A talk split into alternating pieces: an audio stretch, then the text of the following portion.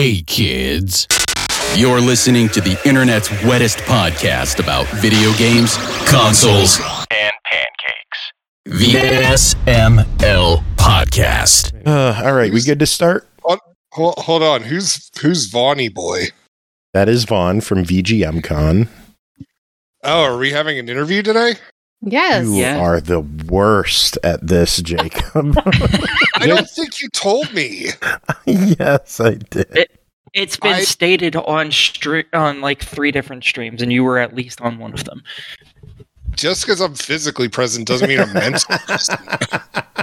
Jacob will Well, not I'm be not sure you're mentally present right now, even. So, mm, So, uh, nice to meet you. You as well. I'm I'm the worst.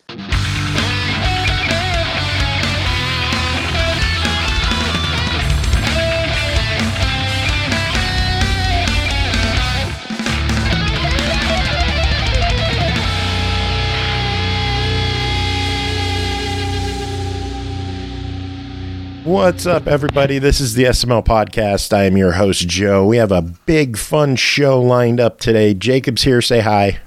Hi. Aki's here, say hi. Bri's here, say hi. Hi. Bri, say hi. Hi. There you go. You uh, weren't coming through before. Oh, that's so weird. Might be the limiter on your mic. Could be. I don't know. Grant's here, say hi. Greetings. and then Grant, we have a special guest joining us because you and some other friends have been so instrumental in convincing me to go to VGMCon and for Oh, yeah. SML to be a part of VGMCon. So I, I went the other way first and I made VGMCon come to us. Vaughn from VGMCon, how are you doing today? I'm doing great. Um, Welcome I'm, to the show. I'm thrilled to report that it's finally snowed in Minneapolis, where VGMCon is. Uh, we've actually been snowless all winter, which is completely unheard of. Like usually January and February are horrible, and finally it's it's snowed. Um, and there's kind of a running joke at VGM Con of like, there's always at some point been snow on the ground during our events. um, last year turned out to be like 80 degrees for the first two days, and then what happened on Sunday? Oh Snow. gosh. Snow. Oh Lord. my lord. Uh, how, how does Minnesota. that work? I don't know. Cocaine.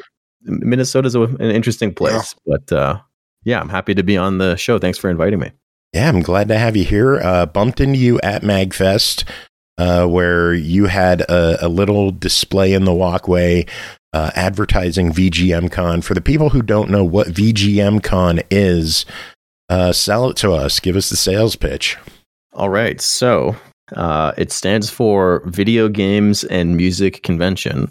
Um, we chose that name because it's a lot clearer than our old name. So uh, it gets straight into the point of what we do, which is we host an event that is a, a gathering place for fans of video games and music. Um, we have we, we kind of brand ourselves as sort of half concert, half convention, and and Uh-huh. also at the same time sort of like a a, a mix between a gaming convention and a and like a music festival. Um, it has what was the bit of original name before you get too far? I got to know if it was. Yeah. So originally we were called Gamers Rhapsody, and b- it's both a mouthful. And when you say it to someone at an at an event when you're tabling, like at like when you met me at MagFest, it's hard to explain in a couple of words what that really is. Whereas VGMCon kind of it, it the name does all the work for us. It's Yeah, Gamers Rhapsody we sounds very like high class. Like I wouldn't be able to go because I don't look good in a suit. it, yeah, there's there's something about it that's not quite as open and clear and welcoming. So yeah, we did a rebrand in I think 2018 as VGM Con, and we've been going strong ever since under under that banner. And yeah, we're in Minneapolis, Minnesota. It's a three day event. Um, this year, it's going to be April 19th through 21st. Um, and you can expect an uh, all four seasons to happen in the course of those three days. And it's a, yeah, it's a it's a great event if you want to check out the kinds of acts we've got. We've got um, a huge stacked lineup of some 30 odd music acts coming out to VGM Con. Uh, we'll also have, of course, panels. There's a jam space where you can drop in, pick up an instrument, start playing with people, um, playing some VG lead sheets. Uh, we've got an artist exhibitor area, open gaming and tournaments, um, cosplaying, everything you expect at a at a music and gaming uh, style event. Well, let's talk performers. You mentioned that there are a bunch of concerts going on. Uh, we have someone here who performs in concerts, and he just happens to be performing in one of your concerts. Grant, what's going on? How how did you get involved with going to VGM Con? Like, what what started your origin story of going? I don't remember what the last straw was. Well, I know what the last straw was. I don't know how I originally heard about it. It just was just it's just been talked about for a while. But uh, but in 2020, um, it was the last hurrah before the pandemic hit. It, my my uh, Lonely Rolling Stars were playing, and my brother was pulled in to play drums for them. And just between those those two facts, I'm like, I have to go. I have to be there. The irony is, I think Viking Guitar Light which we call it, a two person Viking guitar, also played, but it wasn't me. It was after Eric had moved to the East Coast. So it was him and Beardo. And then I just got to watch, which was fun. Um, but I met the Arcadian there, uh, which was really cool. And we've since done tons of music together. Um, Master Sword kicked some butt. There was just a lot of really good, really good shows. And that, and it was one week later that they closed schools.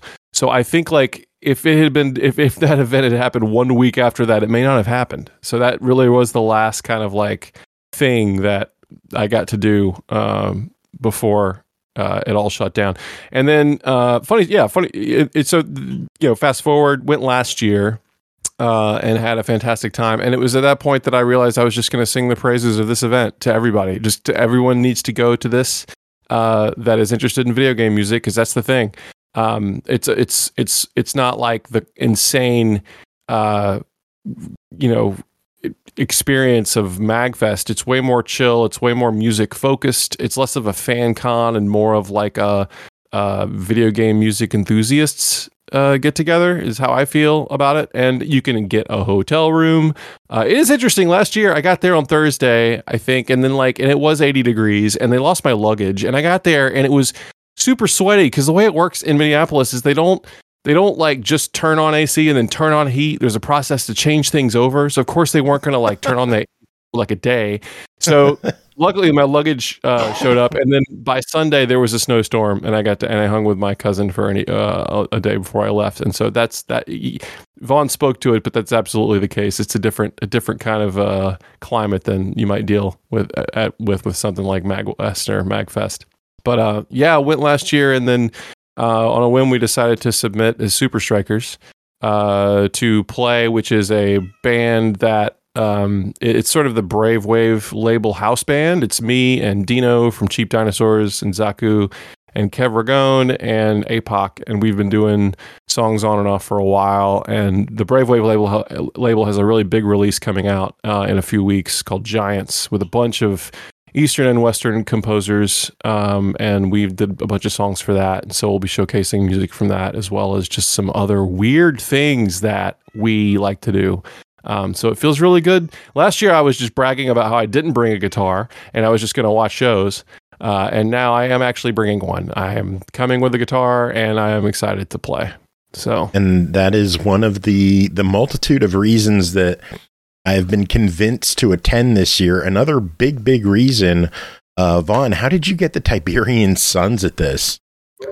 Oh man, that is a great question. Um, we have a very gifted and talented programming director. Um, he's one of my best friends. His name's Austin, and uh, I honestly don't know how he does it. He, but I'm every year I'm more and more impressed when I so I do all the social media for our um for our event. And when I'm putting together like all of the assets to put out on social media and announce these different acts sometimes like I'll be putting it together and I'll see the next name on the list for who I'm supposed to announce and my my jaw will drop. Like well uh so he he or Austin I can't get sing enough praise. He does an amazing job.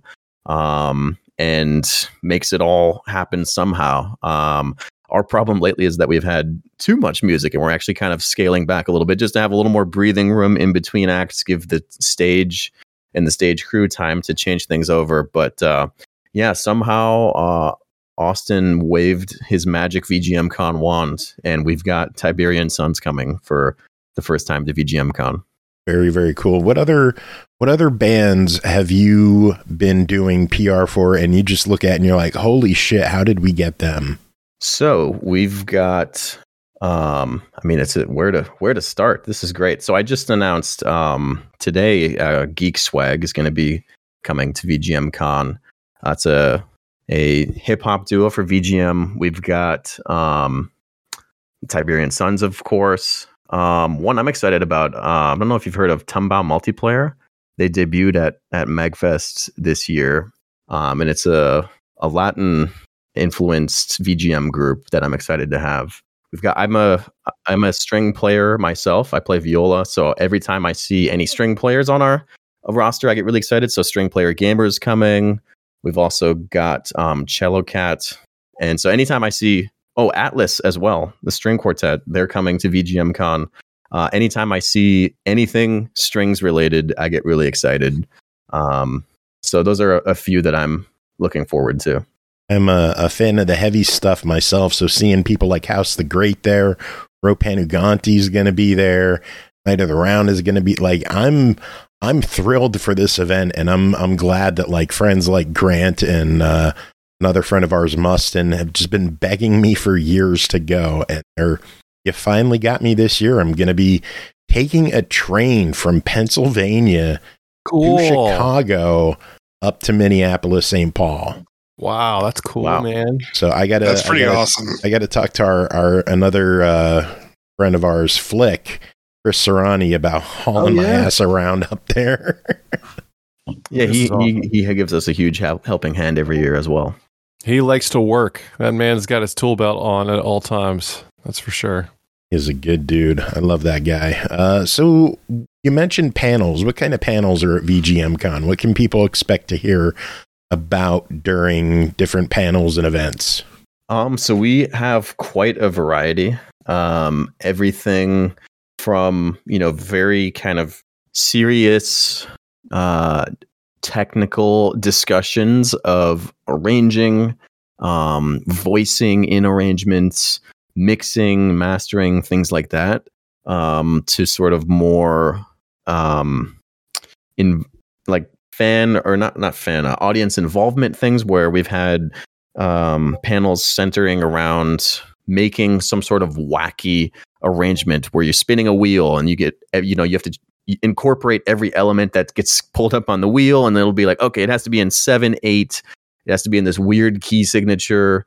Uh, it has to include these kinds of instruments and then you know the panelists will make that arrangement. Um, and then we've also got you know uh, I'll, I'll actually be running a uh, with my friend Sean a VGM Con iceberg panel, which is going to be dedicated to all of the deep cuts and weird lore and memes surrounding uh, the history of VGM Con. This is our 10th year. So we're going to be looking through 10 events worth of um, increasingly obscure nuggets of oddness from our past. Um, and I immediately feel horrible that I have missed nine of these events. Well, hey, this will be a, a great opportunity to catch up. Is th- sitting through. We'll also have a more serious ten year celebration panel that won't be uh, so meme oriented. But um, yeah, so this is a, a huge variety of things that you can expect from um, the different panels. Everything from very professional and um, technical to fun and non serious and everything in between. Really. I, I have a question. Um, you know, I've heard a lot about this event just because I'm sort of in the mix here, and I've played in a lot of different VGM groups, and so it's just something that we talk about. But you know, I think the buzz around VGM Con is a lot bigger than it was before. What kind of growth are you seeing, like year, like this time to date, last year versus this year? Have you seen an uptick in the number of people registering, or do you are you feeling the the growth, or is it is it is it uh, pretty comfortable? Is it a, is it a big boost, or is it is it just growing slowly?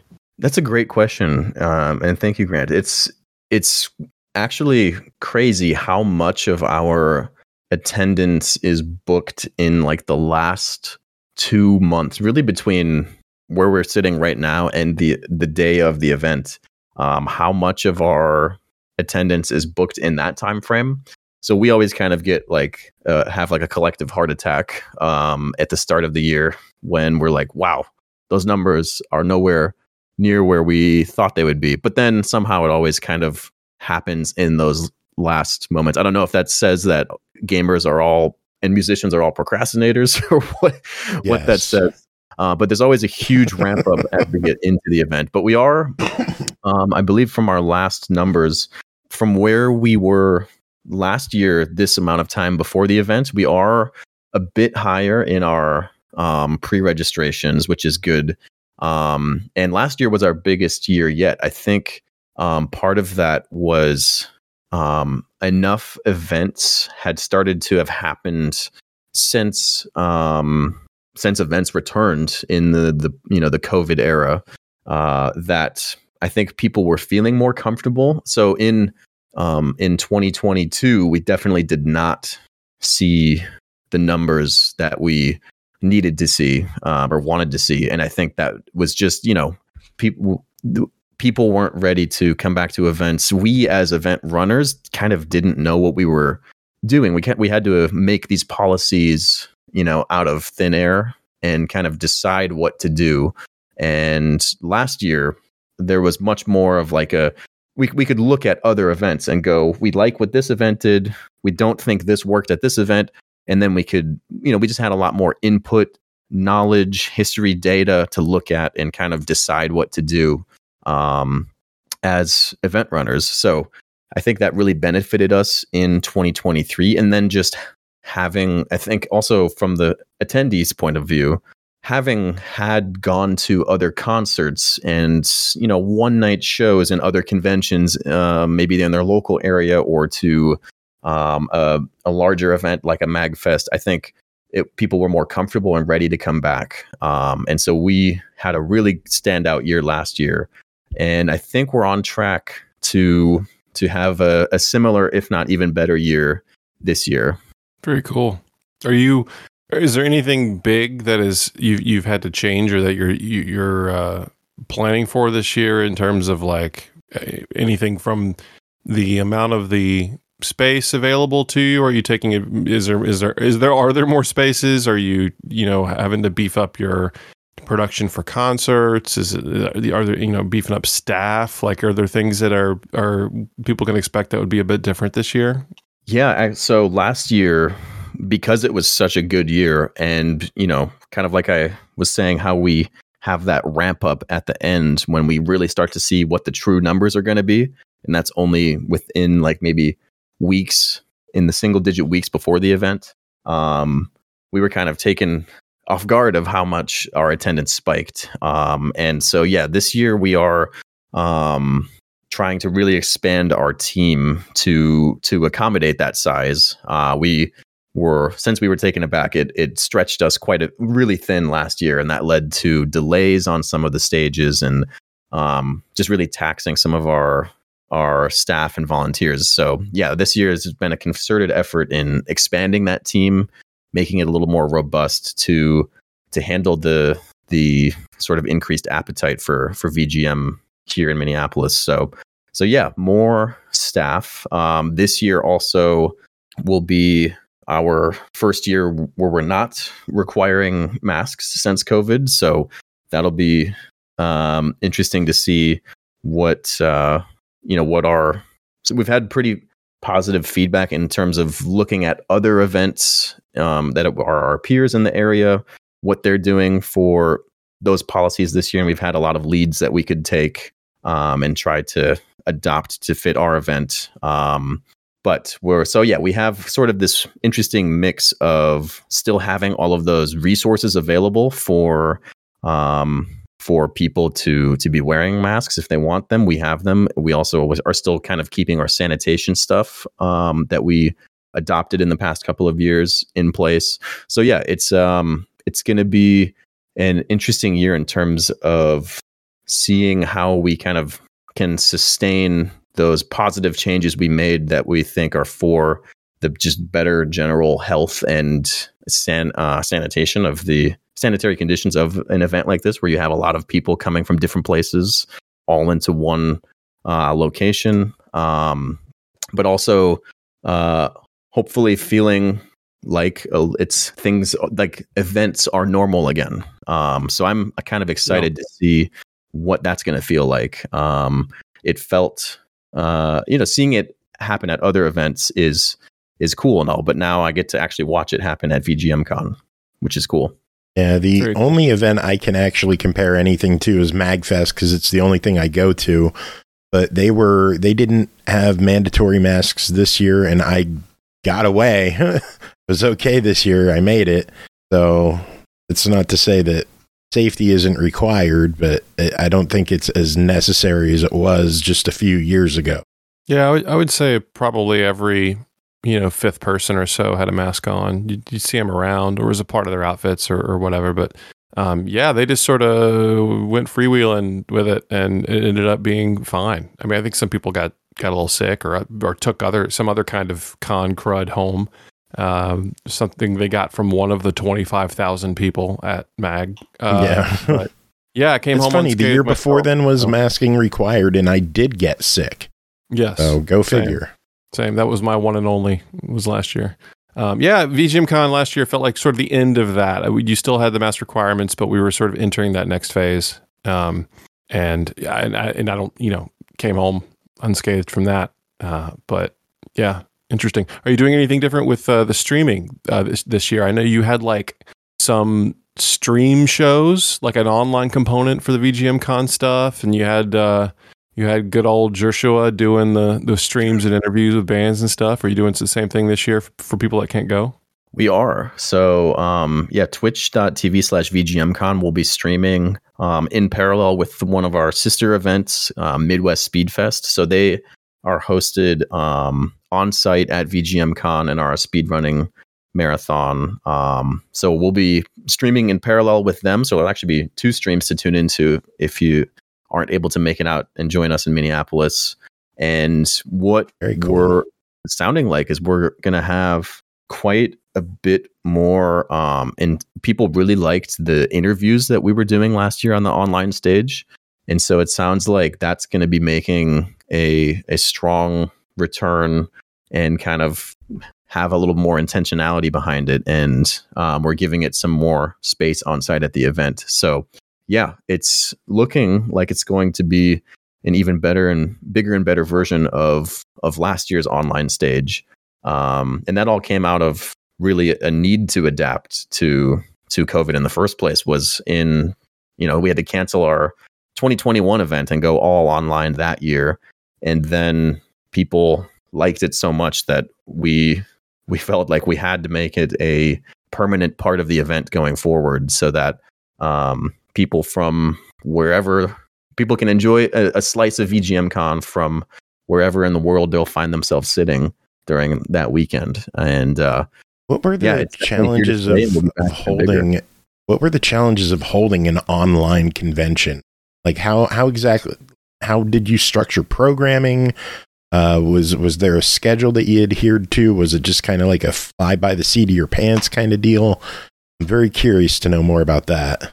yeah, 2021 uh, VGM Conline, as we called it, uh, was that was really as a as a team, we were definitely flying by the seat of our pants because none of us were really experienced stream producers. I mean, a couple of us had streamed before, like um, you know, doing let's play kinds of things, um, but to run a whole production that was very new to us. So we were really learning on the fly. Um, but it it turned out really well. We we had um, it, I guess one great thing about it was there was there was only one stage to manage, right? And, and that's the stream. So um, we had a, a schedule with a mix of li- of live music in some cases, in some cases pre-recorded stuff, and then also the same with panels for live and pre-recorded. Um, and we somehow fit all of that into uh, three days of of programming, and we still went to actually to the same hotel that we're at now, and we rented like just two rooms in that hotel, and we had like the uh, the sort of uh, command center of the the stream in one room, and then like a sort of break room in the other room, and um, that was our, our first time at that hotel actually, which is funny. It was for our online event only, with only literally six people in the building. Jeez. But uh, that was uh, done well enough that it it uh, kind of necessitated that we had to keep doing it even when we returned to to in person events. So so yeah, thanks to uh, to Jersh over at Bonus Stage, we Jersh. have kept it going and now have three stages at our events. Uh, we have the boss stage, Mm, hero stage, and then the online stage. That's very cool. Uh, as an attendee, what else can I look forward to at VGMCon? Obviously, there's going to be concerts and panels. Uh, what's there in terms of like games to play or merch to buy? What's going on there? So we've got merch. Uh, it's going to be a mix of you know local and regional um, artists, um, exhibitors, um, and you know so you'll be able to expect to buy some original artwork. You'll be able to expect to buy um, or peruse different um, games and systems and controllers and tabletop games and such. Uh, we also we partner with a, a local gaming store called Highlander Games to um, help fill out our gaming room as well. So um, you'll be able to expect, uh, you know, similar to what you see at any uh, con- convention exhibitor area. Um, as a smaller and volunteer-run event like ours, it's not going to be, you know, a um, an aircraft carrier, an aircraft carrier. What am I saying? Sorry, I can't English for a second. I can't English Um, on the regular, and I do a podcast. Let me tell you, it is problematic. It- yeah, when you when you just get talking for so long, you're you're kind of bound to to talk yourself literally into a hole you can't climb out of. Uh, but It's you know, an, okay. Aki, say um, something stupid. an aircraft carrier sized uh, exhibitor room, uh, you can you will- Jacob. that's not that's not going to be there. But uh, we're gonna we will have um, a, a good variety of of folks. I think it's full. I think our we've had to close our application because we've I think filled the room with uh, with exhibitors and such. So, um, yep. And then we've got a dedicated um, tabletop gaming area and then console gaming area. We've also got, uh, so last year we had this, so we- we're sponsored by Voodoo Ranger, which is a uh, New Belgium uh, IPA brand. And we had this awesome place last year. Uh, Grant, I hope you got to see it, the Voodoo Oh. Ranger Lounge. Oh, I was going to ask if they were there again this year. Drop That it, was- bits. you know, at Mag, it's it's okay. This is like the only VGM convention I've been to where you could just go get a cocktail and then just take it in and watch a band. And it was just so nice. It was even during Gunder Slam. kids. the side stage was across from the Voodoo Ranger bar. And I have a video of this. It's pretty. It's pretty awesome. But he he during one of the songs before the drop, he he jumped off stage with his wireless, ran through the crowd, out the door into the bar, ordered a beer, came back in, and then got on stage and, and took a swig and set the beer down down just before the drop. And it was like it was incredible. So anyway, yeah, I was hoping Voodoo might be uh, there again because that that little lounge was a lot of fun. So yeah, the the uh, the lounge right across from um, our second stage uh, was it was uh, set up really cool with all the windows like blacked out and shaded, and then we had all these lights um, all over the place, like RGB lights, um, and then a couple of arcade cabinets, and it just had like the the perfect energy in that room. We weren't even we weren't sure how that was going to go over in there uh, in the Voodoo Ranger Lounge, but it, it turned out to be a huge hit. And a lot of the feedback in our feedback form was, please, please bring this back next year. So Voodoo Ranger will be back. Um, we're toying around with some ideas of where to put that lounge again, but it will be making a return um, because of how much of a hit it was last year. Cool. Grant, you That going to show great. me all the cool stuff there? What? The cool. St- of course I am. I mean, if you ask nicely, I'll show you all the cool stuff Sweet. there. Also, very cool is a Cool Gamer in chat who dropped 100 biddies. Thank you so much for coming in. Thank you for the follow. Thank you for the biddies. Good to have you here. Uh, we are chatting with Vaughn from VGMCon. Is going down this April 19th through the 21st in uh, Minneapolis, Minnesota. Uh, did we talk about why Minneapolis? No, we we didn't. Um, so I guess the the the really kind of cut and dry reason for that is that um, uh, so so here's how VGM Con really started. Um, our founder Tom, uh, he as part of um, sort of a school project, but also just out of a, a, a passion f- uh, for VGM, saw a th- you know that there wasn't an event of its type in Minneapolis, and decided, okay, well, I'm going to start that myself. Um, and then my history of getting involved was I I went to a little website called Google.com. um, it's pretty obscure. Well, Not many people know about it. Um, but it's this neat little search engine I like to use sometimes. And I typed in um, gaming, music, you know, video gaming convention, video gaming music convention in Minnesota, and up came this this thing called Gamers Rhapsody, which uh, was what eventually became VGM Con. And I thought, oh, that sounds cool. I want to try and perform there. And uh, enough other people had that idea locally that we um, gradually kind of got involved as volunteers and then as a planning team. And we decided, well, let's let's kind of take this thing off of just Tom's shoulders and kind of all collectively take this on, build something a little more robust and community driven. And we decided that uh, then to turn it into a, a nonprofit um, and incorporated it into a you know an actual entity and decided to move it forward as VGMCon from there. So yeah, uh, it really was just enough local people all saw the same lack of an event of that type. I mean, we have plenty of we have a lot of huge uh, you know anime conventions. There's a really big gaming convention in town called 2D Con, um, and there was just nothing for uh, VGM and responding to that need. The the most logical thing was, well, okay, we'll we'll take that on, and um, that's kind of how it happened. Was there was there was enough of a a group of people here to to make it possible, and it's crazy to me to think that now people are traveling from Pennsylvania, from from all over the the U.S. and even from uh, international points of origin to come to Minneapolis for a, a video gaming event. It's it's it's really crazy to think about. From this show alone, you're going to have me. You're going to have our friend Purnell from Virginia.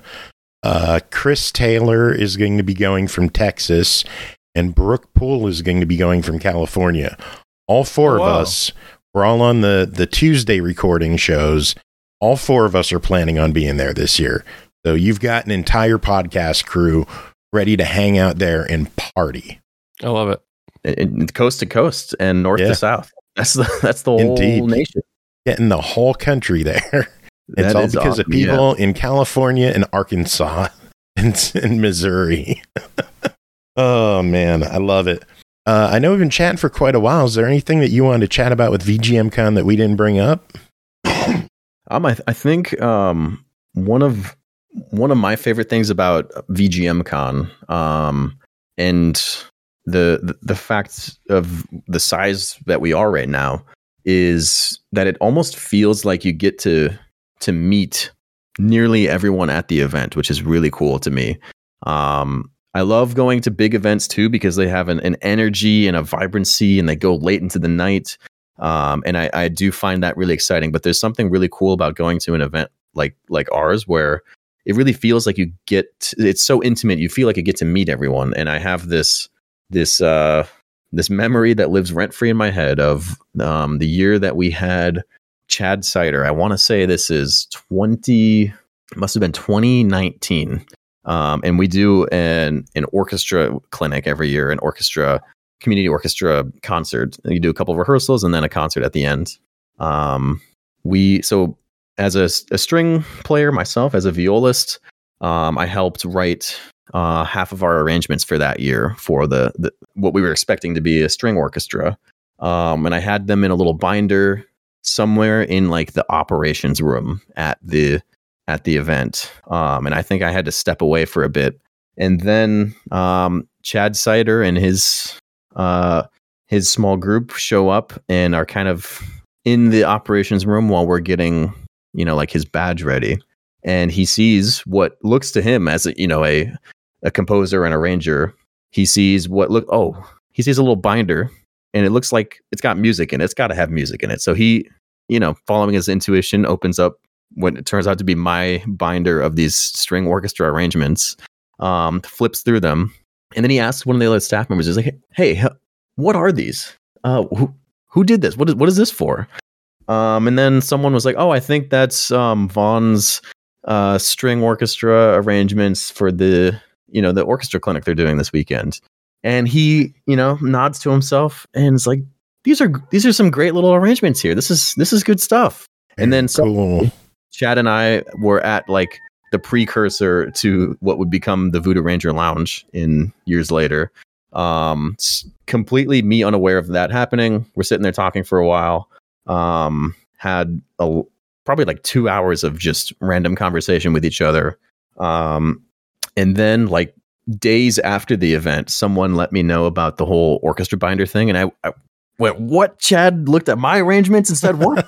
and you know, it's just really cool to have like I think from each year I've had at least a cup a handful of those kinds of you know one-on-one like really personable memories and experiences that have stuck with me um and I think I hear a lot of that from people especially talking about 2020 which was like you know the last event in the world Yeah. for, for a lot of people um just those those memories those interpersonal memories that uh, I think a smaller more intimate event can really lend itself well to. And so that, that's my really my favorite aspect of our event. And I hope that's what a lot of people this year coming to 2020, taking a chance on us and coming out to 2024's event will also come away feeling that, oh, wow, I got to have these really unique experiences that I wouldn't have gotten anywhere else. I am very much looking forward to it. Uh, again, when is it? How much are tickets to go? Oh, thank you for reminding me. This is as the social media guy, I really should have Get all the get all the of that, info out there so we all know what's going on. Yes, so the dates are April 19th through 21st in Minneapolis, Minnesota, of course. Um, and I would be remiss not to tell you that uh, the, the price for the full weekend registration will increase in on after the 18th.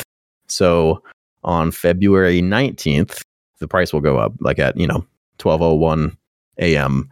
So if oh you shit! are I got to thinking of register joining us, if you are thinking of joining us this year, um, you'll save, you know, a, a, a good chunk of change by registering for the full weekend price between now and then. So, um, but yeah, if you go to vgmcon.org, you'll find um, everything you need to do for registration. Right now, it's um, $63 for the full weekend.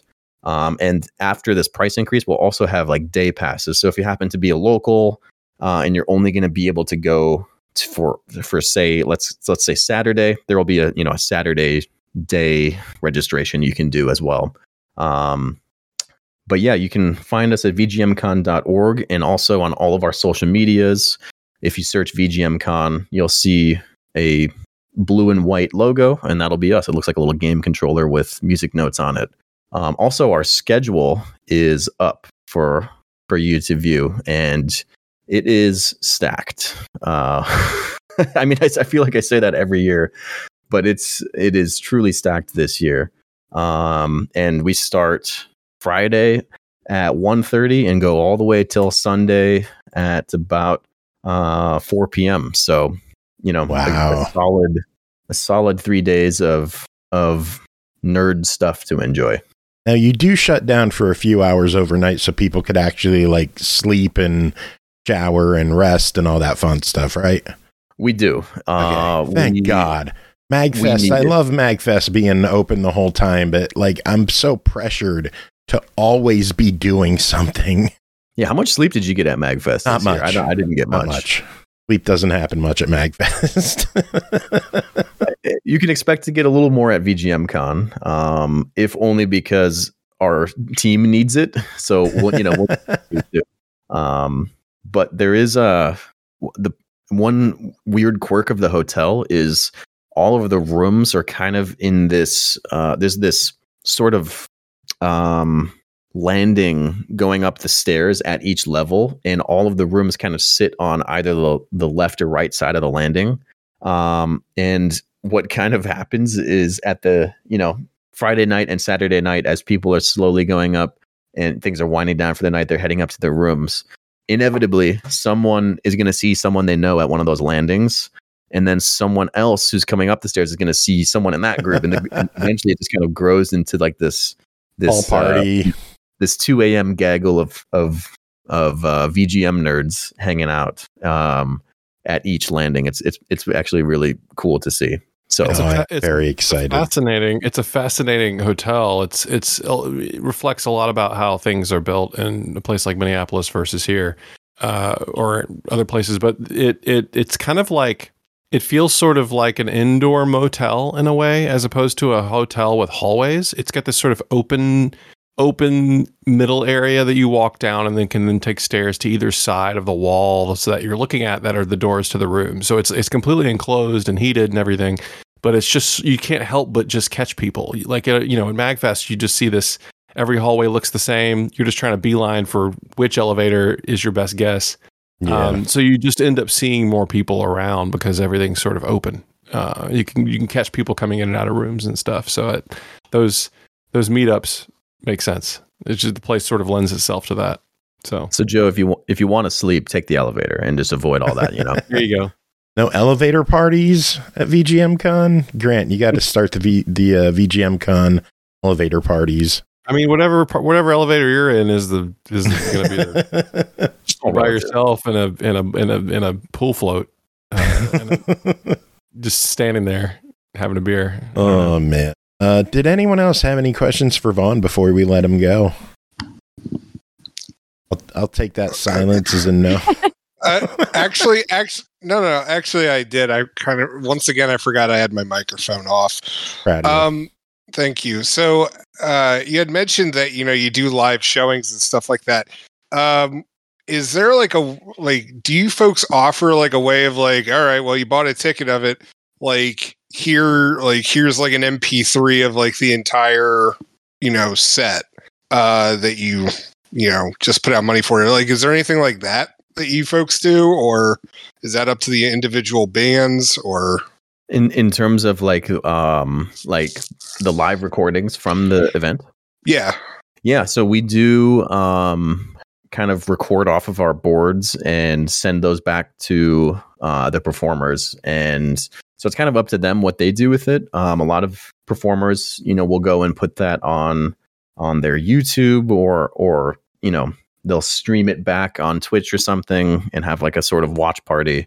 So it's kind of depends on the performer. Um, but yeah between between that and between our our online stage which is is all online and therefore um you know has has that all recorded already um yeah there is kind of a a lingering presence of those performances Okay. I I was just curious because like the one time I went to MagFest, like I remember asking the guy at like the soundboard, like, this is being recorded, right? Like, and he just kind of like shrugged me off. And like it disappointed me, like, you know, there wasn't a lot of footage, or at least, you know, last time I had looked, um, of those performances. Cause I mean, there was like a lot of awesome bands that like I discovered uh those evenings uh because of that thing and it's just like I don't know. Part of me is just like it, it- like it's a shame for that kind of stuff to be lost. Mm. We're also um, making a, a- like a Spotify playlist uh, featuring all of the performers. Um, so that'll be another way to, and also I guess to like preview who's gonna gonna be at VGM Con. Um, so there's gonna be you know tracks from from a all of our performers that have have streaming services up, um, and you can kind of take a look that way. Cool. That's all I got. Awesome. Well, Vaughn, I want to thank you so much for coming on the show, chatting with us about VGMCon. Uh, it was a pleasure having you on. I can't wait to meet you again out at VGMCon and party with you and uh, just have a good time. I can't wait. I'm very much looking forward to it. Yeah, Joe, you're gonna have a a, a Voodoo Ranger with your name on it at at VGM Con on me. So yeah, thanks for stopping by our, our booth at MagFest. It was a pleasure to talk to you, and I'm I'm really glad that we decided this would be a good fit to to have me on for the show. Thank you, everyone. Yeah, come back again sometime. Maybe uh, closer to the event, you can come on and hype it up one more time and uh, chat more. Sounds good. Be happy to. Cool. Uh, does anyone Awesome. have any any final words before Vaughn splits? Looking forward to it. Yeah, I'm looking What- forward to trying to get into this next year, maybe. This year was too short a notice for me. So, it's okay. We'll be back One- in 2025. Don't you worry. all right. then the SML party will grow year after year. EGM Con. oh man, good stuff. Vaughn, do you have any final words before we wrap this up? Uh, yeah. Um, I'm really excited that for our 10th year, we're going to have uh, what sounds like so many new faces uh, coming to VGM Con. And I, I hope that that means we're going to have, uh, you know, as one of like the core members uh, of our team, I'm often thinking about where is VGM Con going? What will it look like in the future? And uh, yeah, looking back on on 10 events and it makes me really optimistic that we're building a, a community that can. I mean, VGMCon or VGM as a whole, not just our event, is a, a really amazing community, and by far the best, uh, you know, fan community I've ever been a part of. And yeah, I'm I'm super excited to for this year's event and to see where our event and where our community goes in the next ten years. Um, and thank you all for being a part of that. Thank you again for coming on. Uh, it, it means a lot that you're doing stuff for VGM. I've been a part of the VGM community since the early days of OC Remix, back when it was orange. Uh, if people know, they know. but uh, it's it's just great to see people celebrate VGM and gaming music. And my cat's jumping on me. Coltrane, what do you want? Oh, she she ruins moments. My cats are good at doing. Or makes Yeah. them better. Uh, Vaughn, have yourself a wonderful night and thank you again for joining us. Thank you all as well, and see you in April. All right, take care. See ya. All right, uh, news. Should we? I, should we- hold on. I just want to say how disappointed I am in you, Joe, with your introduction. you said instrumental, and you didn't even try to play it off as a pun for for a for a convention about music. What the crap, dude? Boo. What the crap? I have standards. You're terrible. I am terrible. when haven't I been terrible? Uh, I mean, you want to know what else is terrible? Microsoft's conference today, after making us Oh. wait a week for this hyped up. Ugh. So For this hyped uh, up 22 minute long thing that might as well have been a five sentence.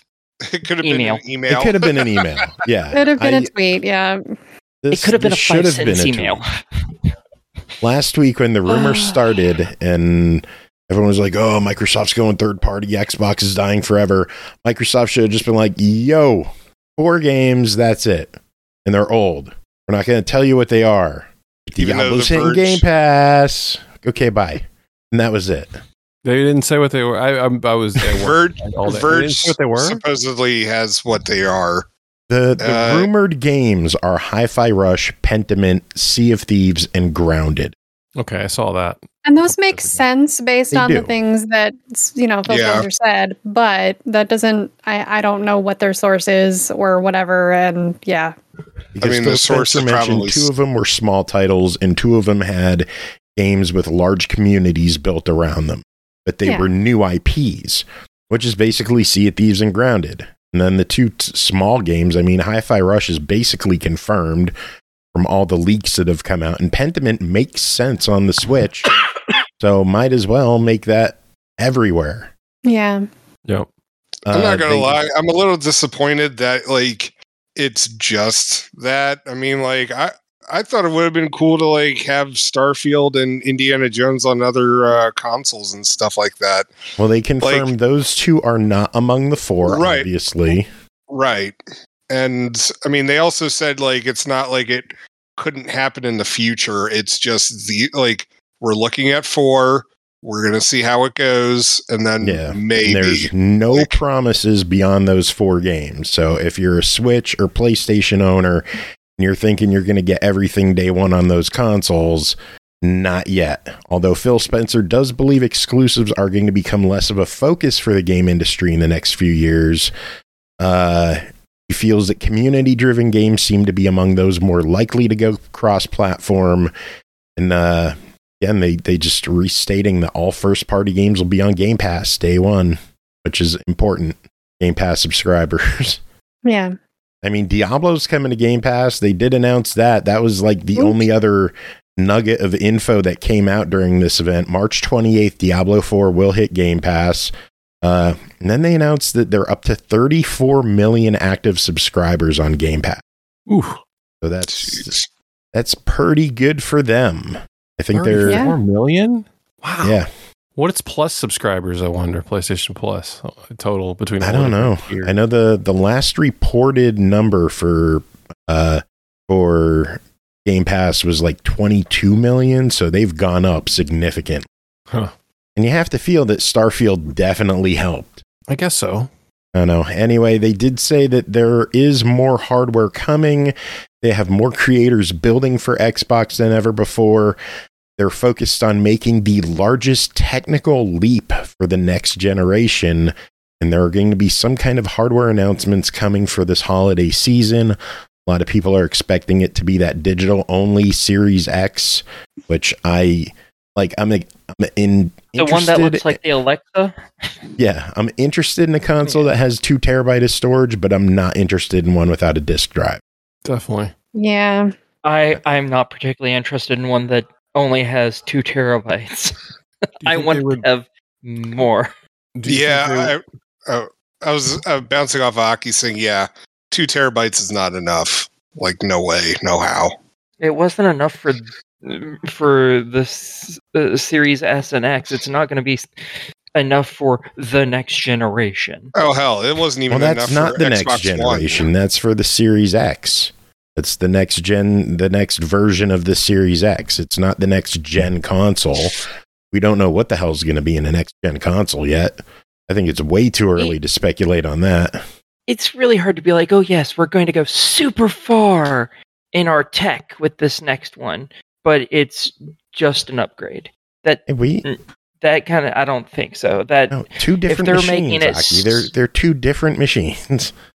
The- eh. The next technical leap is going to be for the next gen, but the next hardware announcement is just going to be a revision of what's currently available. oh, okay. Yeah. You think I really, do, uh, I hope it's not an Alexa looking thing because that thing's so fucking ugly. It is. So it's ugly. going to be. Everyone knows Hate it. that's what it's going to be. I really hope, if anything, they just redesigned it to be a box or something. That just looks so ugly. I hate the design of it. Well, Uh. we still have other kitchen appliances we could try and make it look like. We we don't have a microwave yet. I want an Xbox popcorn maker. That's what I want. Can we get a blender for our beverages? I mean, there's there's options. they have a toaster now, don't they? they yeah, exactly. Yes, S we have toaster. the, the S toaster. Yeah. They have the fridge, the they X could make it look like a toaster. I'd be cool with that. Because then you put the disc in on the top. Okay, They, cool. they already I'm have the that. toaster. It's the Series S. yeah just doesn't have a disc yeah, slot. yeah. So it's not enough Oh, like it. man. There we go. You think And they'll, then- you think you think they'll put out a uh, a drive add-on like the PlayStation did, or do you think this this is the uh, this is the idea is just to go digital? So there's no reason to do that. I think their idea is to go digital. Yeah, I think you're right. I would like to see a disk drive. If they release that two terabyte console with an optional disk drive that you just plug in through the USB port on the front, I'm in. I'll do it Mhm. Yeah. because I need that extra storage space. Why? It's Mm. been what four years this console's been out. Why the fuck don't they have anything bigger than two terabyte for their expansion drive yet? Come on, you're breaking my balls, Microsoft. Need I need more space. Let me sell off a kidney. Uh, I do think it's funny that they talked a lot about backward compatibility without restarting the backward compatibility program. What were they talking about as far as backwards compatibility? Just Just game preservation yeah, in general. Yeah. Um, wanting And- to respect and- player investments in terms of their libraries. I felt like that was a, a good thing to mention, but Yeah, but at the same time, you're taking away the drive. I mean, I, I don't know. I, I just don't know what that means. Does that mean like bringing Yeah. legacy games well to it, Game it was it, it it was also partly a question of what's going to happen to everyone spending money in this new streaming future that you're trying to take us in and they just immediately instead of answering that question went and talked about gaming preservation stuff by saying still mostly nothing that entire section was pointless there there was a lot that I questioned everything. about that conference, but well, not even yeah, a it was conference. really it was rehearsed and minutes. scripted. Yeah. That that's what annoyed me the most is how scripted and fake it felt. Like if you're gonna do mm-hmm. a scripted conference, do a scripted conference. Just be upfront about what you are. But to play it off as like this is a fast and loose podcast experience. No, we're a podcast. Come on our show, talk to us because you won't get the softball questions and softball answers. Despite the fact that we don't ask hard hitting questions, I would I would be like, yo, where's the fucking backward compatibility program? Please. i wouldn't let them go back. until they answered the question that was asked That's why I they're wa- not on. I want to know what's going to happen when we yeah, buy that's stuff why they're on not on our streaming. show. or Hi, any show. Coltrane Yeah. again. The Got cat just cat. loves you. And now she just immediately jumped out. Anyway, PlayStation Well. Plus, the catalog editions have been announced. Uh, a lot of good stuff joining the extra catalog. They're getting Need for Speed Unbound, The Outer World Spacer's Choice Edition, Tales of Arise, Assassin's Creed Valhalla, Lego Worlds, Lego Jurassic Park, Roguebook, Rogue Lords, and Tales of Zestiria. Okay, so they got a lot of very nice things. Okay. They did. Congrats to everyone who's with that. Those almost every last one of those I knew and really liked. So Yeah. Mhm. And then the classics collection, eh, they get Resistance Retribution from the PSP. That's pretty cool. And then the other two are just PS4 games Symphonia Remastered and Vesperia Remastered. It's a lot of I mean, tales. those are Yeah, nice those- games at They're good, but they're not like, they should be in the extra section. They shouldn't be in the classic section. Because they're Hmm. PS4 games, they're not PS1 or PS2 or PSP.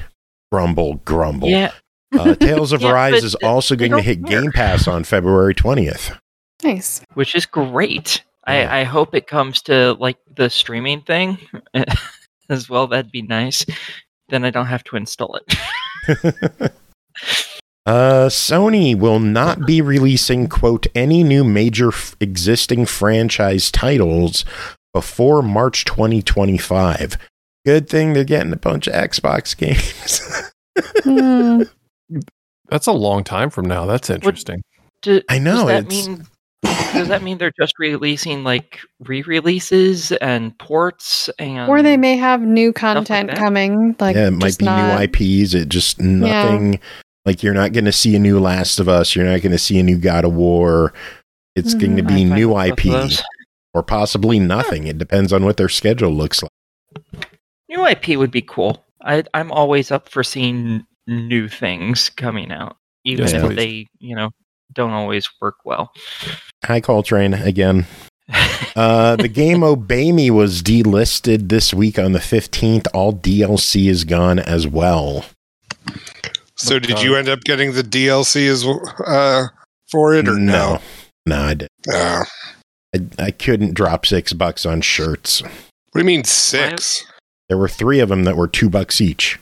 Dude, if you it taken down, Uh, well, hold on, hold on, hold on. Uh, if you bought the complete edition or whatever, it had everything. Didn't have the complete edition. Oh, did you already own the game? Yes. Oh, okay. All right, Yeah. I get you now. All right, then yeah, no, I totally agree. Fuck Yeah, I didn't want to drop six bucks on on clothes. I got the free Okay, I. I, yeah, yeah, yeah. Okay, because yeah, if you didn't already own it, the complete edition was only like four bucks more. So yeah, okay, no, I looked at it. gotcha, gotcha, Uh, gotcha. Kingdom Come Deliverance has topped 6 million units sold. Good for them. Kind them. of, Cool. what kind of game is that? Uh, hardcore A life RPG. Yeah. Very hardcore. Yeah, Uh, very sim oriented. I I yeah, I have no idea how anyone plays that game. I have a feeling I would die within like 10 minutes. And of course, if Aki doesn't know how to play something, bad. yeah, generally. I, I can agree with that summary. Yeah. it needs to have. and just because I know how to play it doesn't mean it's any good. True. Like boobs. Uh, to date, Embracer has cut more than 1,400 employees and they have canceled 29 unannounced games and they warn that more can be coming. Holy You know- shit. Maybe they wouldn't be in such financial problems if they fucking released a goddamn game finally. Well, no, they Like released they, a lot of stuff. 29. Release them. Well, they were probably like early in development. I doubt that they canceled 29 games that were about to be released. I don't know. Considering they were put unannounced. companies anymore.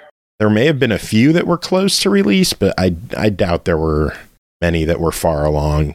But uh, Bandai Namco also reportedly canceled five unannounced titles as they want to focus on ho- higher quality releases. So there's there's some more games gone, and then uh, Maximum Entertainment is reorganizing and unifying all of its divisions into one group. Maximum Games, Modus Games, Modus Studios, Just for Games, and Merge Games will now all just be known as Maximum Entertainment.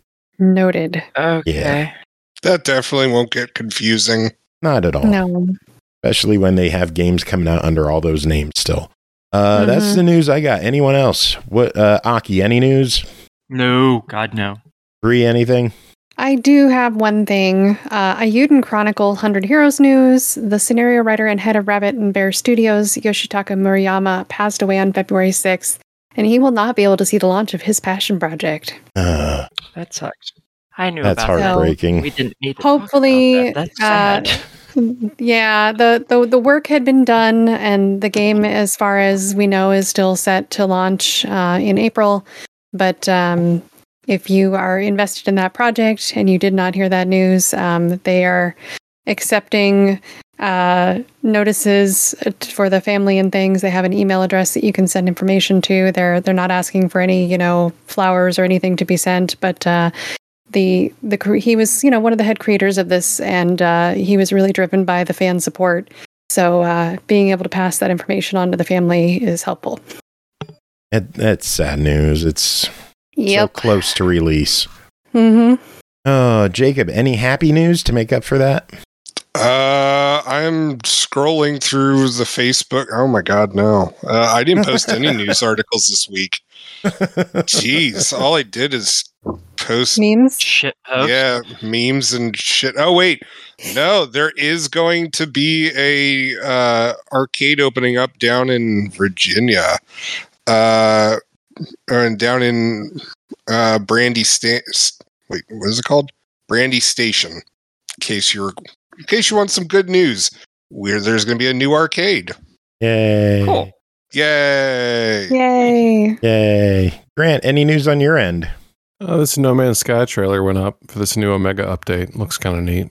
I think I'm Oh, done yeah. with it. I think I'm done with that game. I played it about a year and a half ago. With, played it for a while, um, but this one's sort of focused on it's focused on big multiplayer expeditions and stuff. looks pretty neat. They rebuilt the Atlas system and destroying freighters and all that stuff, but it's uh, with a big focus on the multiplayer aspect, which is kind of cool. So they just keep doing that. They keep updating that game and making it better, and it's kind of wild to see. It's also really weird because I still think of No Man's Sky as a first person game, but it just defaults to third person now. Really? Um, yeah, it's been that way for a while. When you watch gameplay for the new expansions, it's like I, didn't guess you can see your, see your outfits and the world near around you a little better. But yeah, it's. But I might have to try it now if it's a third person game. That's one thing I didn't really like about it. Yeah, I liked first first, person. person, so I, I, I switched to it. Um, but yeah, you don't. It defaults to third, and it's changed a lot. Um, but yeah, they're still still kicking. Cool. Uh, anything else? Nope. Nope. Dive into reviews. Let's go. Sure. Cool. Grant, you good going third after uh, Bri's two reviews? You betcha. Coolie beans.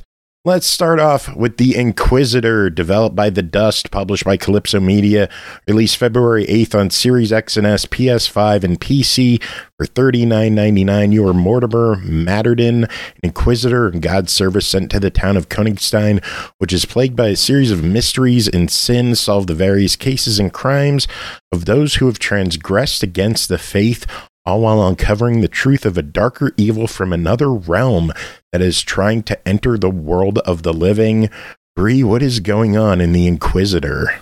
So, this is the first time I've ever felt like I want to give a content warning at the beginning of a review. So, I'm going to just say this is this is a, a, dark alternative Christian story where Christ is vengeful, and um, this may not be for everyone. It also has depictions of torture and dismemberment that are pretty um, visceral in at times for uh, what I'm used to seeing in a video game.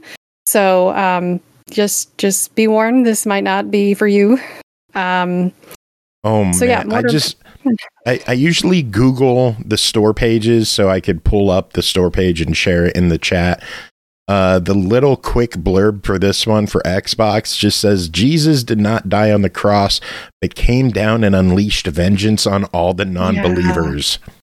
Yeah, he burned. Tell me more. Why I didn't take this? Game. Yeah, you, I, yeah, I'll I'll tell you a little bit more. So yeah, there's there's a, a, a graphic in the beginning where you see him and he's you know the normal story we're used to where he's uh, you know nailed to the cross by the Romans, and he uh, instead of you know dying for our sins, he rips his fists off the cross, and the the cross becomes a bent symbol that these people uh, use in place of the normal cross. Uh, and he fights off the Romans and burns Jerusalem to the ground and just goes on this bloody rampage and becomes the ruler of the people. He tells God, No, I'm sorry. I see who they are and uh, I won't stand for it. And so now there's this like militant group of inquisitors, and, it's a very bloody, um, different take on that story. so yeah, wow. just uh, yeah, is is a lot.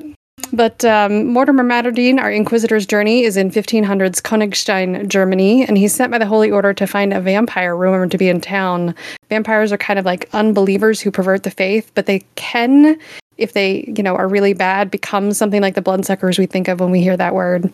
Most of the game is fairly story driven. It was kind of like Assassin's Creed 2 and a Frogwares Sherlock game had a baby. Um, you get dialogue choices, uh, morality based. You can be a hard ass or a benevolent inquis- inquisitor. Um, you're basically like a. You play as? I was a mix. Um, I tried to be fairly benevolent because, or, or kind because it's just me. Um, but you could see where some of the choices were definitely like you're still gonna do the things even if you're you're pretty nice. But uh, some of some of the you're not going to get as much out of everybody if you don't actually torture them as an example and there's like an achievement for getting the full story out of someone and i feel like the only way to have done that was to actually like brutally torture the person and i just wasn't down for that at that moment hmm. But um, you're basically I'm a medieval always fantasy bad at games that try Hmm? to convince. I'm always bad at games that convince you to play certain ways. Like if it's like I want to play an evil run this time, and then you the first thing you do is you encounter a dying puppy that you have to choose to save or kill. Like I, I can't Yeah. be evil. No, I got to save the puppy. Well, then and you're there, there is immediately good for the rest of the game. there is a dog in this game. You can pet him. In fact, there's an achievement for petting him ten times. His name is Friend. Um, yeah.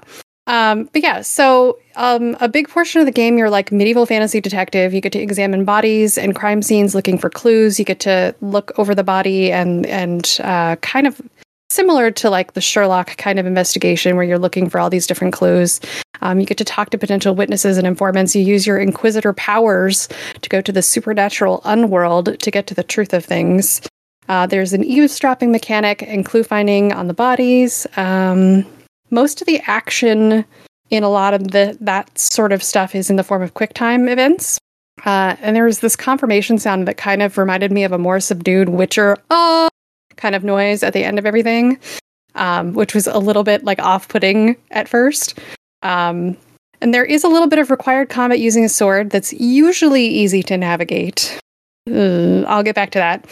Uh, you use prayer to guide you to objects near you that casts like a beam of light, and it'll show your next destination. You get to light candles and pray at different Inquisitor shrines to replenish your faith powers. Um, it gives you like a it's like a prayer sight. It's kind of like Eagle Sight. It shows you like collectibles and, and other objects or people of interest in the area, and you use it a lot as you're wandering around because it is not as intuitive as you might think to navigate the different streets and areas because the map only shows up in this one specific section, which is for fast travel, and I couldn't find a map any other place. Um, we don't have to worry about money or leveling up in the game because we are well trained and the Holy Office is covering all of our expenses. So when you get options where they're like, oh, throw this person some money, you're like, yeah, whatever. It doesn't, there's no consequence for it. Um, you, you can instead, you know, decide to interrogate them or like be a hard ass to them. But yeah, um, there were some decent cinematic transitions, but I did have one cutscene that just kind of was a big blur and I missed whatever they were trying to show. Um, a lot of the action in the background of the game as you're walking around the city or the town was like pretty alive and you know people were moving and talking and doing things which was nice and kind of gave it a good feel um, you also use the shrines to pray to travel to the unworld and the unworld is really cool it's like stealth involved sections you can fight your way through some of it but most of it you can do via stealth and you need your light to survive there so there's these light wells that you go in and ultimately you're going in to find little bits of memories or um, like supernatural uh, essence of what someone really did. You get these pieces together in this little ritual that you find in all these different shrines.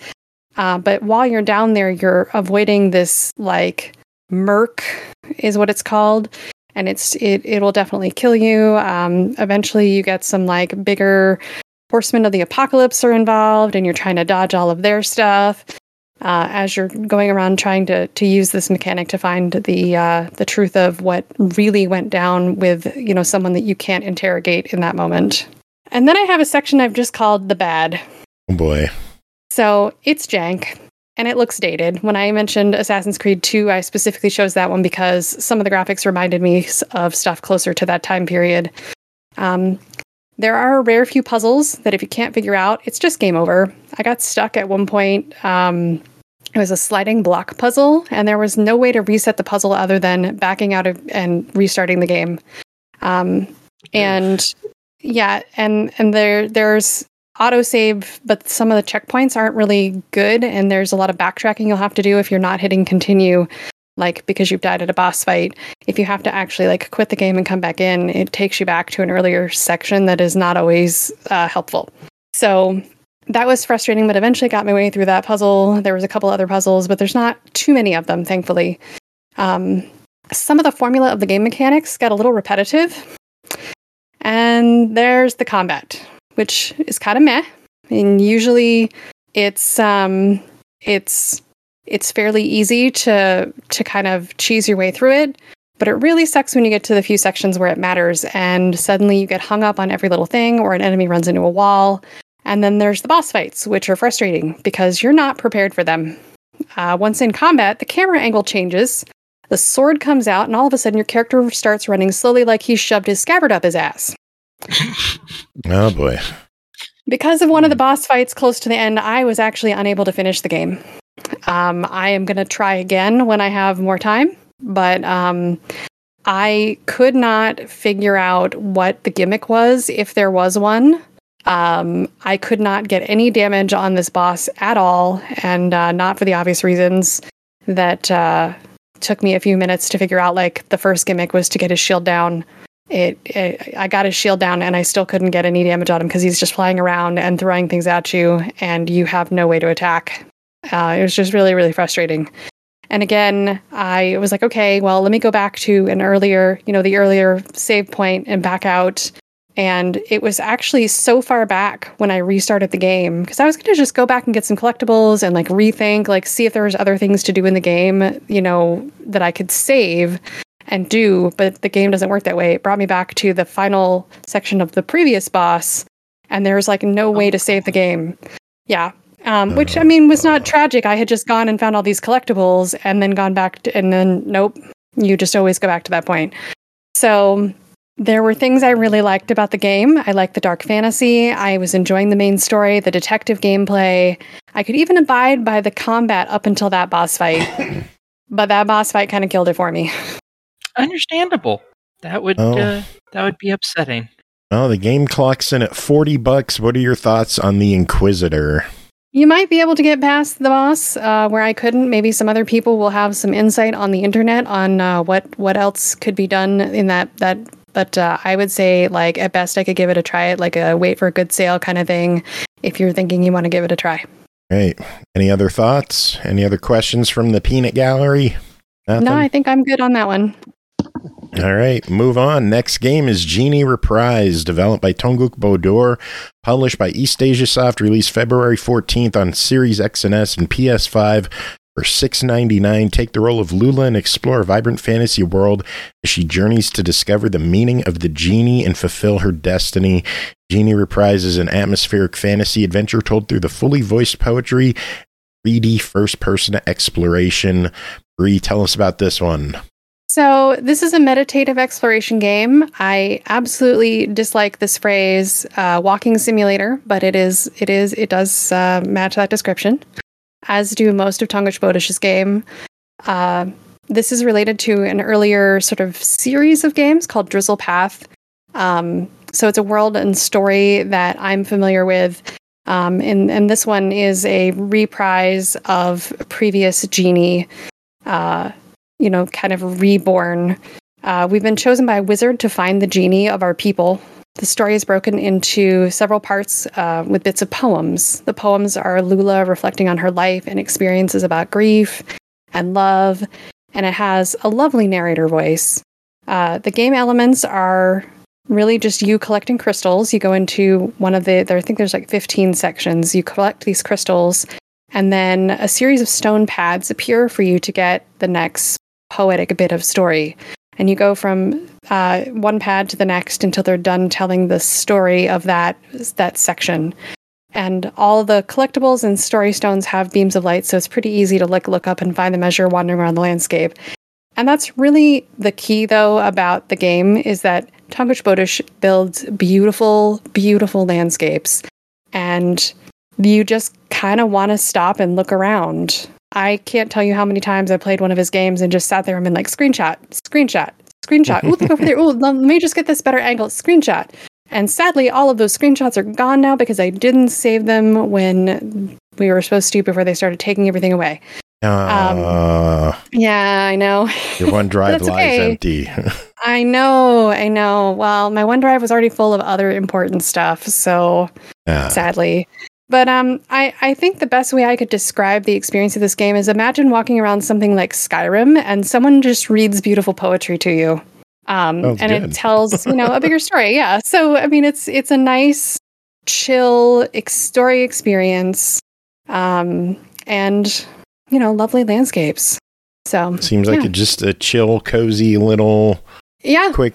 Is it quick? Is it a, a breezy Um, experience, or is it something would- that's going to take you a few hours?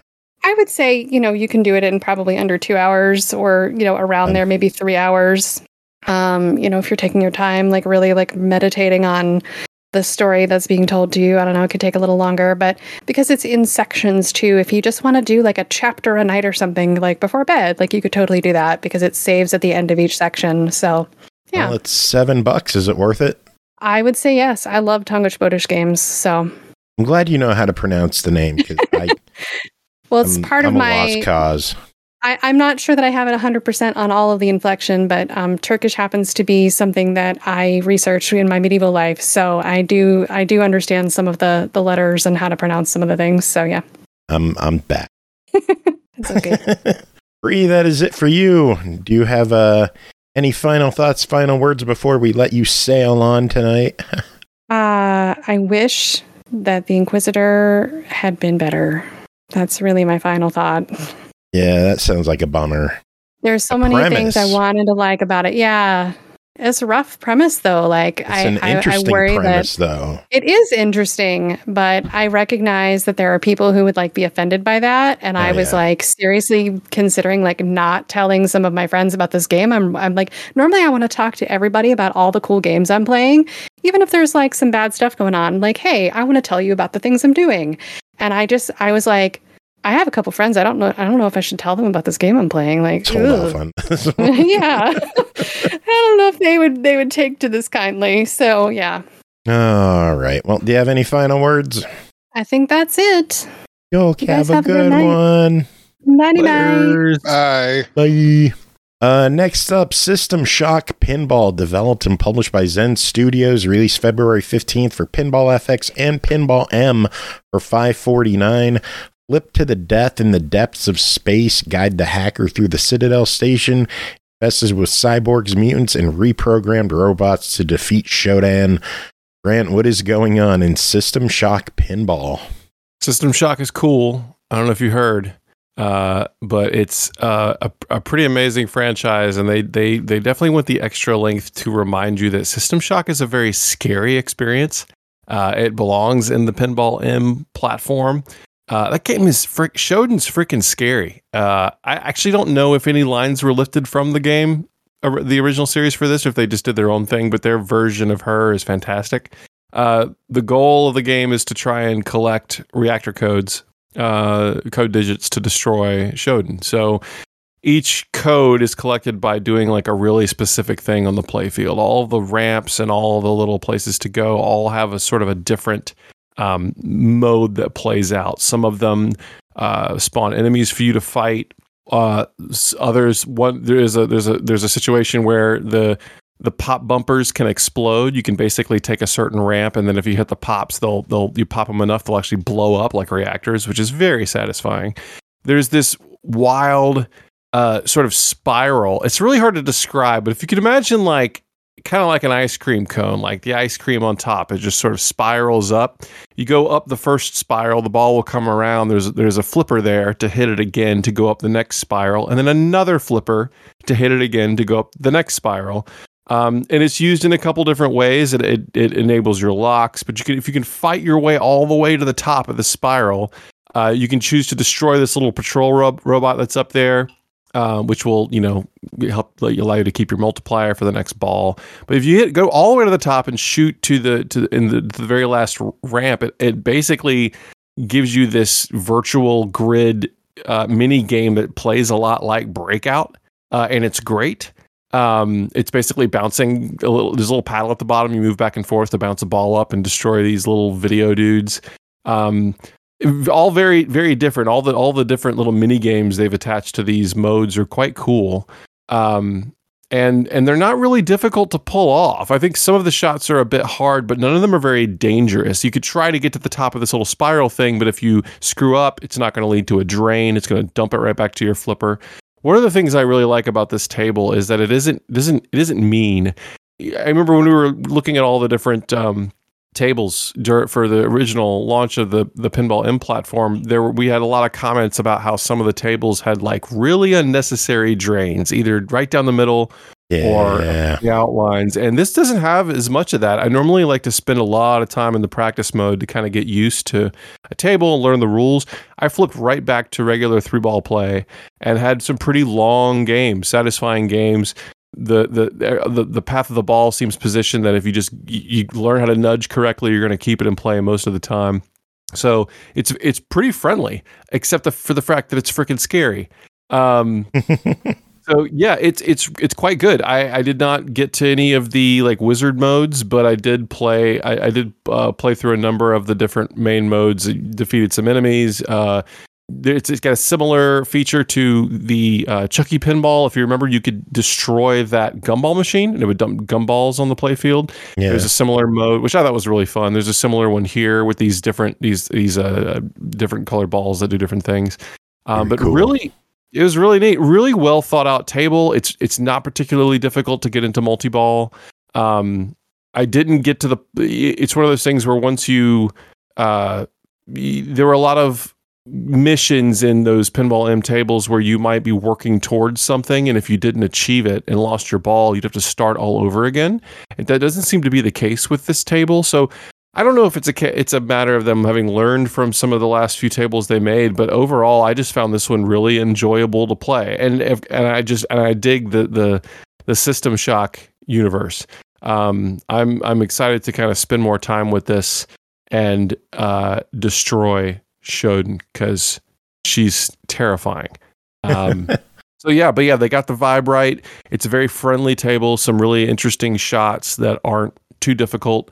Um, really wild series of vertical flippers that shoot the ball up this ice cream cone. I don't know how to describe it, uh, but it, it's really it's really interesting. It's very different different layout. Reminds me a bit of um, of uh, Judge Dredd, the real pinball machine, Judge Dredd. There's sort of a giant Saturn in orbit in the back uh, that can grab your ball and do th- cool things with it. So, um, but yeah, I, I definitely plan on getting back to this one. Did you get to try it on Pinball M and FX or just one platform? Just one platform. We had we had this discussion about the difference between M and and uh, and Pinball FX and how they have there's some features in Pinball FX that Pinball M doesn't have um, and I know that they've just recently updated FX with some new stuff as well. Um, so I don't know much about what is different. There are in Pinball M, there is a series of sort of single player quests you can go uh, on to kind of like, like, yeah! essentially score challenges and things like that to kind of like work through the um, work through the uh, like uh, I don't know different focusing on different parts of the table, and then and by beating those quests, you unlock uh, items that are sort of in the environment built for System Shock. It's the same way there. There was something missing from Pinball FX that wasn't in Pinball M. What was it? What was the big thing we talked about? I'm trying to Is remember. it the, the like the active leaderboards? Oh yeah, that's yeah, that's still. Um, I think that that's gotten a little better since launch, but it's still sort of the same system. They, they, they, they need to. There's some stuff they need to port back and forth between these two platforms. I, I feel like. Um, A feature So- parity between the two. yeah, Uh, it is it is cool that if you buy the table for one platform, you get it in both. Oh, I didn't realize that. Yeah, so I could go try the pinball FX for. I didn't realize that. Well, Yeah. that's awesome. That's, that's great. That's why I was I was saying I don't know if the gifting works the same way because uh full disclosure we got a review code for the for the tables. It didn't work so I just gifted Grant the table. And I said I don't know if it gives you both platforms or just one but you'll find out. So I guess I will. We'll I will give it a shot. Yeah, I went straight. For, I went straight for the. So when I when I did redeem that, it did it did basically like label it as a pinball M uh, purchase. Yeah. So I, that's where I went. But I need to go check the FX to see if it's that way as well. Of course, they released it on FX, and if they are if they are saying that it works for both, I'm sure that's it's probably one SKU. yeah I'm just I'm just both. curious if there's any differences in the table between the FX version and the M version Yeah, That's- that's absolutely. I mean, the table is likely likely the same, but there are features around it, right? Like the metagame is a bit different between Yeah. both. So I'll be interested to see. or did you notice Um, any like M rated comments on the table or M rated like Mm, yeah, I know they kind of bloodied stuff like that Yeah, they bloodied stuff up for some of the M tables. They didn't. Yeah, it- so no, I did not. I, I did not notice anything um, egregious. Uh, Shodan's not cussing at you. I don't know. I don't know what might be different, but perhaps there are some notes on that. Um, full frontal sure. pinball nudity That's it. That's Even we though she's only a face, Yep. full front- frontal face. I approve wholeheartedly. Yep, Aki's in. Aki's in. that's how we the get aki to play pinball That's right. It very well might be. eight hours later i didn't see a single boob in this Oh, Worst gee. game ever. Well No digital grant the, the table clocks in at 549 what are your thoughts on that It's a steal. Five forty nine. It's a steal. It's not. They're not going to charge. You know, uh, Addams Family price for this. It's a lesser known. Uh, oh, it's not as. It's not a classic like that. They're not having to worry about that kind of IP. But I think it's a great table. Uh, it, it's super fun, and I love that kind of universe. I think that's a. I, I, I'm- I'm definitely going to go back to it. I'm not. I ain't done with it. I will also say that. Uh, this should have could have been a part of news, but Pinball, uh, the, the Zen Studios just released a new mobile app. Did you see this? uh is it on netflix is it is On the Netflix. that the netflix Yeah. mobile game It's called Pinball Masters, and it is a um, a collection of like six, seven tables that you just you can just play if you have Huh. a Netflix account. Uh, completely different UI. It doesn't have a lot of the frills and extras and the, your custom room and all that stuff of FX. But if you just want to play some pinball with some kind of like goals associated with each table, it's basically Addams Family and then a bunch of their more recent originals. Um, but if you have Netflix and you want some mobile pinball, they never did really keep the mobile platform updated after they put Pinball FX up, except for the Williams one. Um, but yeah, if you that that's that was released a lot, you know, in addition to this as well. So that's another thing they have going on. Uh, side Beer says I kind of hate Pinball M with only having eight tables. Yeah, I know. I mean, it it's crazy because it, it's like one of those things where they needed a place to put the M-rated stuff. So you know, they they just launched it towards the end of last year, uh, and so it's a new platform. it'll get better as it grows. But Exactly. they- And like, where's Texas Chainsaw? I'm waiting for that one. I know it was in the it was in their demo. it's in the demo, and it Come was on. super and it was super fun. So I don't know what's holding that up. Uh, so yeah, when that Texas Chainsaw hits, that will be a fun addition too. They'll, they'll be almost hitting double digit tables at that point. That's not that's not too bad. Um, But uh, speaking of root beer, got to give a thanks to root beer for dropping a 50 month sub. Uh, earlier in the show, the wrestling referee also dropped the sub as well that I neglected to shout out, but we were chatting and I got distracted. And I'm old and my brain doesn't work well, so that's what happens. there you go. Yeah, but yeah, but that's not because you're old. It's your brain just doesn't work. That is true. Grant, True. that is it for you. You gonna stick around to the end of the show, or are you heading out? I'm gonna head out. I'm gonna head out. I'm gonna go g- do some dinner because I'm starving and it's getting late here. So Any any new music we could play at the end of the show? Uh, I don't know. Is there? I'm not sure. I don't know if there is. I don't know. I don't think there is. I don't think I've dropped. Yeah, I don't think since the mag uh, show we have we have I dropped anything new. So uh, uh, dealer's choice there. Well, we'll play. We'll play a classic from Stemage to end the go. show. Do you have any final words Oh. before we let you go? Poopy pants. Oh, See you guys. Wish I could see all of you at VGM Con, but I can't. So poopy pants. take care, Grant. All right. See you guys. See ya. Poopy pants. Poopy pants. All right. ne- I knew I forgot something. Thank you, Grant. Uh,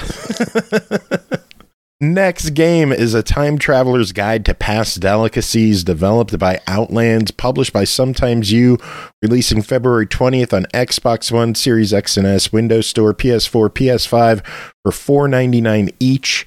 A short game about a fictional time traveler raiding to the past to steal recipes, follow a sock puppet into the dark bowels of time, learn new recipes, meet your long dead ancestors, exploit them to further your cooking skills.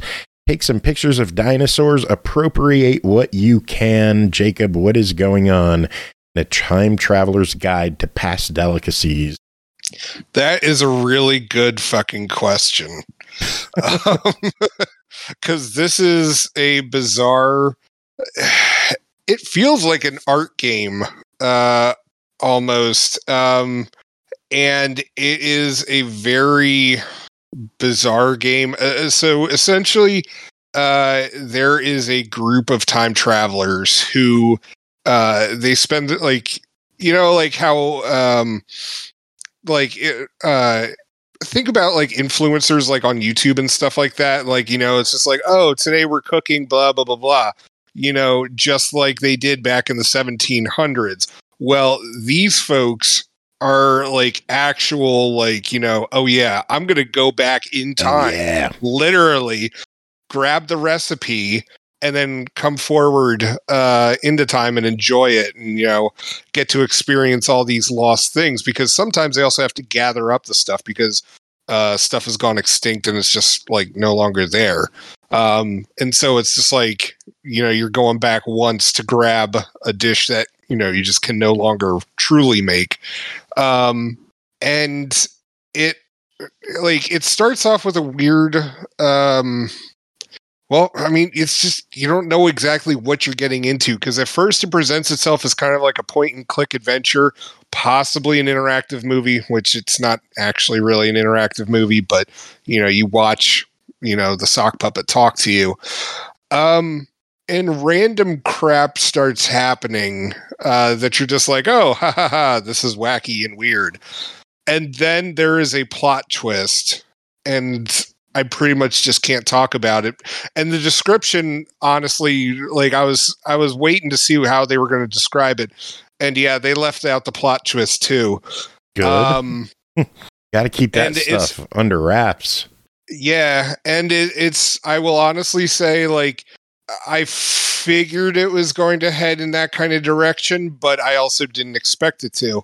Um and it's really as I said like it's definitely like an art like one of those like weird $5 artistic games um that really just seems like you know the result of somebody coming off of like a 20 day acid trip um and it was just like the controls are the controls are crap. I mean, par- part of it's probably on purpose. It might not, but you know, it's standard for these types of games. Um, but it does go into different types of gameplay, and you almost end up with like kind of like a Pokemon Snap uh, kind of aspect to it too. And because I got bored and I like these kind of like weird games, I decided to actually like see what I could do with it and what the game creators uh, decided to let you experience in it. And one of the things I found that was really bizarre is that in one of the areas that you time travel to, I was like, huh. I mean, obviously, I'm just supposed to be sticking around in this village. What happens if I leave it? Because, you know, sometimes you like you'll die or like there'll be an invisible wall. And the devs either they don't care or you were supposed to figure this out in the first place. Um, but like so i decided to like leave the village and just see like how far away i could walk from it and i ended up uh like i couldn't see the village anymore uh like everything started getting a little bit wobbly and then i saw see this thing that's off in the distance and so i start walking towards that and it turns out that the game just like kind of spits you back right at the like I don't know. It was bizarre, but it's like you can't escape from it, even though it looks like you are. It, it's, and I realize like that probably doesn't make sense as I explain it, but that's okay because this game doesn't really either. Um, it does allow for replayability. Uh, I didn't get all the achievements uh, through the first run through, even though I'm pretty sure I hit up everything. Um, but it seems like there's also stuff that you're like you're supposed to discover like that the game's not really telling you about um One of those games. and it's just yeah but honestly like i i had a heck of a time um i will warn you the point and click part where you have to like actually make the food um on xbox at least the uh picking up an item for whatever reason it will immediately drop it and then you have to pick it up again a second time and make sure like you're really holding that a button and then you can drag it to wherever you need to. But for whatever reason you will never be able to pick up stuff on the first time. I don't know. Yeah. But anyway i had a really great time with the game.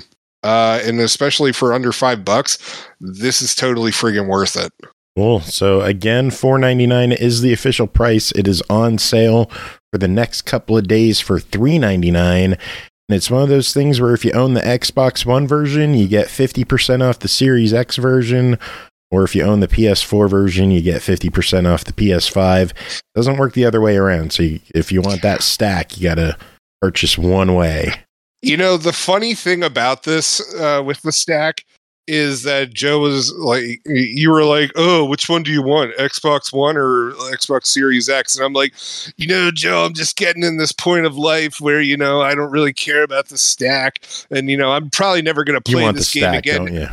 I want the friggin' stack on this. Like Uh-huh. I'm kicking myself over it because I'm like, oh, I took the mature high road, and then like I'm never gonna play this game again after this review. I'm totally gonna fucking play this game again. What the hell? Like- I'm so annoyed with myself. haha, you like a game. That- That's what I'm- Ah, you like a game and you're gonna have to pay for it. Fooled you, tricked you, tricked you into buying a game. oh, so it's a buy it. Is it a buy it multiple times kind of buy it? It is. I thoroughly enjoyed this game. Cool. All right, one final game to talk about tonight is called Ultra Foodmess Deluxe, developed by Painful Smile, published by Silesia Games, released February 14th, Xbox One, Series X and S for $3.99. Experience the food mess. Call your friends to explode, shoot, swing, push, dodge, destroy, and eventually ruin your friendship. Jacob, tell us about it.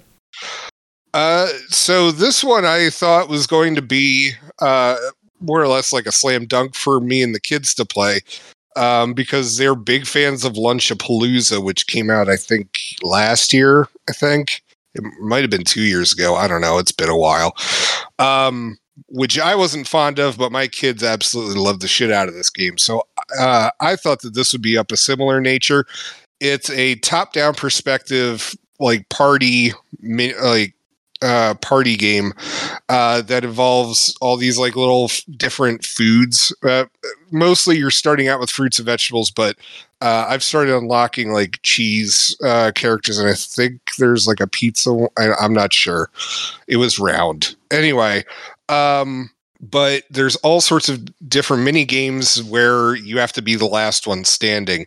Uh, like there's one where you have to avoid knives and uh, forks as they move across the screen, uh, and uh, there's another one where like everyone randomly drops bombs uh, from time to time, and when the bombs go off, it creates holes in the floor, and so not only do you have to avoid the explosion, but you have to avoid um, uh, the holes in the floor. But let's see, um, you have to you have to avoid saw blades. Sometimes they're just at the end of the screen. Sometimes they're just randomly flying through the level. Uh, one of my favorite ones is uh, there's a ketchup bottle that's like firing this huge laser, and you have to keep running around the map to avoid the laser. And you know, obviously, it kills everyone else. Um, and the part where I was just like, "Mm, I thought this was going to be good for my kids.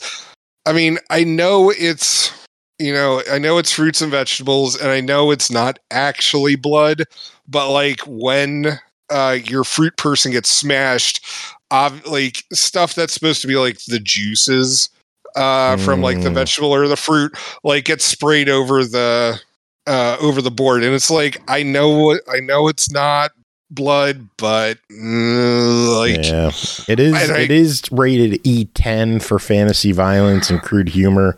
I can understand that being a little bit excessive compared to what you would want your kids to play. So there's, there's Yeah. one instance where the rating comes into play. Right. Um, but on the other hand, like everything, like the action is uh, fast and frantic. Um, you know, you could uh, play up to four people. You could also play with bots. You know, if you know you're lame like Aki and you don't have actual friends. Um, but uh, honestly, like I thought it was pretty dang fun. Like, you know, it's not the greatest, but as I said, like it moves quick enough. Uh, like each, all the levels are at a pretty zippy pace. Um, and yeah, like honestly, I thought it was a pretty fun party game. Like it's not the greatest out there, but I had fun for when I played it. Well, it is four dollars and is actually on sale for the next week and a half for three nineteen. What are your thoughts? I don't know, four bucks compared to three nineteen. That's pretty steep. No, friggin' buy it. Like, yeah, like honestly, like it's pretty good. You know, if you're just going to go after the achievements, those seem to be pretty doable. But you know, I, I think it's a pretty fun couch uh, co-op. Like, I mean, it's not really co-op, but you know, couch multiplayer game. Cool. Sounds good. All right, that is it for this episode. We made it through another one. Uh, Yay! Jacob, Aki, thanks to you two for being here, hanging out. Thanks to Bri for coming on, doing her thing. Uh, big thanks to Grant for coming on, hanging out with us, chatting about VGMCon with Vaughn with us. Who massive thanks to him for making time to come on. I can't wait to get out there in April and experience it for myself. Uh, music this episode, we're going to play something from Stemage because that's what we do when he comes on the show. So, Yay! hey. Uh, Aki, Yeah. have any final words to end the show since you didn't have any reviews? No, I'm gonna leave this up to Jacob. Yeah, how come Aki didn't have any reviews? Because she doesn't have an Xbox Series right now. So everything's going to you and Bri instead. Oh, well, that sucks. Yeah, uh, I mean- but I'll I I'll have it back in March, so it's all good. Oh, wait, what's coming out in March that you're looking forward to? I have no idea. Everything I wanted came out this month. So, Oh, that's fair. you know what's coming out It in is what March? it is. It happens. No, Uh, not a clue, actually. your penis? Motherfucking baseball, the show. it's Oh, I'm, I'm excited for the show. I it like I don't I don't I don't- care about baseball at all, but I love the show. Uh, yeah, I've been playing uh, Road to uh, Ro- what is it called? Road to the Diamond. Like Or Diamond Road to Dynasty or something. No, I'm not playing Diamond Dynasty. Oh. It's or maybe it's Road to the Show. Uh, like Maybe. I don't fucking know. It- it's one where you have to create a uh, baseball player, and then like you start up in the minor leagues and have to make your way up. Um, What Yeah, position did my- you go with?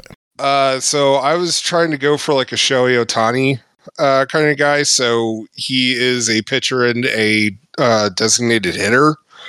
Um, and I'm currently crushing like baseball records like throughout. Like I've already hit more home runs in one season than some people do in their entire careers. Yeah. Yeah, the show's pretty good for that on easy. Yeah, I'm having a lot of fun. We're not ending the show, are we? Okay. Here's some music from Grant. The end. Bye. Bye.